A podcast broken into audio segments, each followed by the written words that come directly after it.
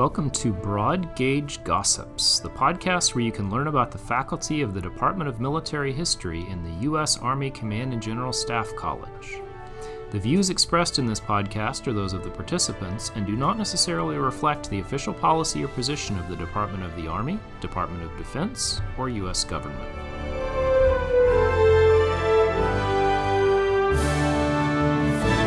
Hello, I'm Dr. Jonathan Abel, and we're here today with Professor Dr. Bill Kautt. Welcome. Thank you. So let's start off by talking a little bit about your educational background. Um, tell us where you did your studies and what subjects. I got my doctorate from Ulster University in Newtownabbey in Northern Ireland, which is uh, in County Antrim, just outside of Belfast and I studied under the late uh, Keith Jeffery, who was known for World War I and imperial studies. And my thesis examined uh, counter logistics operations by the IRA uh, against British uh, counterinsurgent forces during the Irish War of Independence from roughly about 1911 to 1922. Okay, and um, what about your um, degrees before that? Where did you study and what did you study? Well, my undergrad was from the University of Illinois at Urbana Champaign, and there I studied under Geoffrey Parker and John Lynn. And then I went on to Ohio State, where I studied under the late Joe Guilmartin and uh, Al Millett. Okay, uh, tell us a little bit about your military background. Just after finishing my master's, I went into the Air Force, became an intelligence officer, and was sent to the sunny climes of Omaha, Nebraska to work in Strategic Command, where I studied the Transcaucasus, Central Asia, and then on to uh, the at that time the brand new Russian Federation. Okay, um, and and how did you get to CGSC from academic background plus Air Force? Well, from Omaha, I went to the Air Force Academy and taught there for three years and got bit by the teaching bug. Went down to Texas after that and was medically discharged in 2002. Uh, at that point, I had already started studying uh, for my doctorate and taught at St. Philip's College in San Antonio. At the time, the only HBCU that is also an HSI. And then the positions here opened up, and I interviewed. And just after the my first semester at St. Philip's, the money ran out there, and there was money here, so they moved me up, and I've been here ever since. Okay, yeah, and, and you are now one of our uh, senior instructors. Um, in addition to the core and AOC classes that the instructors here teach, what else do you teach for CGSC? I teach the Alpha 221, which is for us now 222, which is our thesis seminar. And I usually teach that with uh, John Hosler. The two of us are a great team uh, for the uh, seminar students. We're able to tease out uh, various uh, aspects of their writing and their research together. And uh, I find that actually greatly rewarding, although it is a bit of work. And the other class that I teach is the Alpha 632, which is the Irish Revolution, I guess is the best way to put it. Its actual title right now is uh, British counterinsurgency and Irish insurgency in the Irish Revolution. And so we're talking Irish Revolution. This is the early 20th century when when Ireland is achieving its independence. Yes. Yes. Okay, um, let's tease apart some of these different elements of things you talked about. So, starting with your teaching, um, how do you focus this Ireland class? Because obviously Ireland has lots of history, in particular Americans love Irish history. So, so how do you focus it kind of for the military audience? Well, I first start with trying to understand the history that led to that point, which, as you might imagine, takes a little bit. Uh, trying to distill 800 years of Irish grievance into a lesson it takes a little bit of uh, uh, manipulation, if you will, in a good way. But we try to examine all sides. And I think that's got to do primarily with my own background, since in my family, on my mother's side, I've got lots of American rebels uh, during the American uh, Revolution, uh, I think 11 of them. And so I, I, I understand this desire to run your own affairs. But the, on the other hand, I grew up in a military family in a time when uh, various and sundry terrorist groups were attacking, and uh, so Baader Meinhof was still a thing when, when I was a young child. And so there was always that element in the background when I was growing up. And of course, at the same time, my family's been here for about 400 years. And in that sense, I understand that, uh, for example, the Nor- Northern Irish Protestants want their own form of independence and freedom from what they see as uh, a potential oppressive uh, Irish regime. And I kind of understand how, where they're coming from as well. And so by presenting this multi sided, multi religious, multi ethnic conflict, it uh, it helps the students in many respects understand what the Army has gone through over the past 20 years. In fact, I've had students tell me that Ireland is makes Iraq look simple. yeah, that's certainly a, a, way to look at it. Um, we, of course, have international students here. So, how, how is this received by the Republic of Ireland officers and the UK officers, some of whom might be from Northern Ireland? Oh, yeah. I've, I've had several.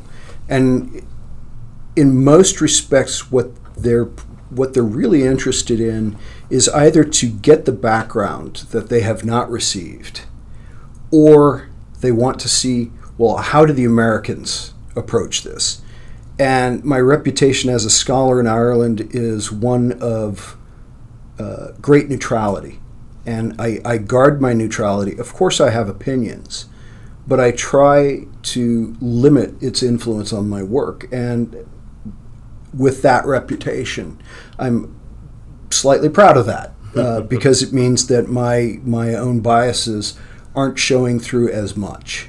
And so, what I try to present to the students is in this instance, Ireland is probably the best documented insurgency in history, in that the Irish uh, Republicans kept literally tens of thousands of pages of documents, which are now available and then the interviews that were done and uh, pension claims and so forth over the next 30 years afterward provide an immense amount of information that we just don't have of any other insurgency. And so we get to see inside a lot more than is normal. Well, on the other side, we have the British documents, which allow us to see what they were thinking, or at least what they were telling themselves. Right. And so, in this sense, I simply try to give the students the basic framework and then present them with the documents and allow them to look at the original sources and to tease out, well, what is going on? And what do you think, you know, what's appropriate here and why, why are the British not succeeding? Or are they succeeding? Because the outcome of that conflict is not as clear as nationalists on all sides would like uh, to suggest. And so it gives the, oppor- the opportunity to dive into those documents, but at the same time to exercise the critical thinking that we're trying to teach mm-hmm. on a topic that is mildly interesting to the officers. Mm-hmm. Certainly. Um, you you've had a, a, great deal of experience and, and, you study a great number of things, including, as you mentioned, under some of the great European historians. So let's let's let's unmask a bias here. Uh, one of the trends in historiography is increasingly to look at Ireland as a colony, as a colony of the British, um, and and some would argue the first colony. So where where do you fall in that debate, and do you find that debate useful? The debate is useful, but my where I fall in that discussion is sort of in the middle, uh, perhaps neutral.